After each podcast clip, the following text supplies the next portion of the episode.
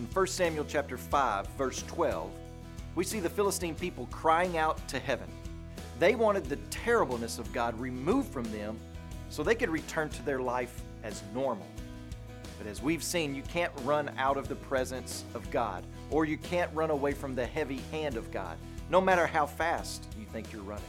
Our only hope is to have the heaviness of the hand lifted from us, and God made such a way. Just outside of Jerusalem, around 2,000 years ago, God put his heavy hand on his son on a cross. Isaiah 53 tells us that it was the will of the Lord to crush his son, to put him to grief. The pain and the misery and death that rightly belongs to us was placed upon Jesus. But that glorious text goes on to say, when his soul makes an offering for sin, he shall see his offspring.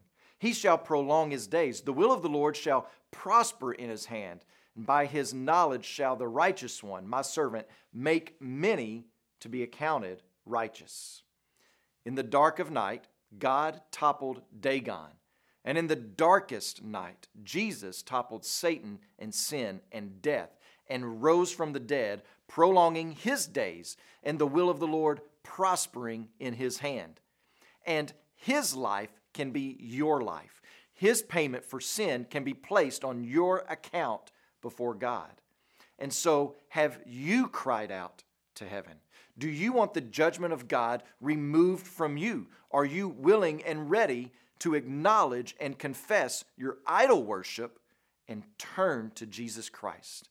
You can do that right where you are in the simplicity of repenting from your sin and placing your trust in Jesus Christ and in what He has done on the cross and in His resurrection for you. If you are a follower of Christ, when you pray today, please pray for Thomas Mobley and his family, our missionaries in Oklahoma.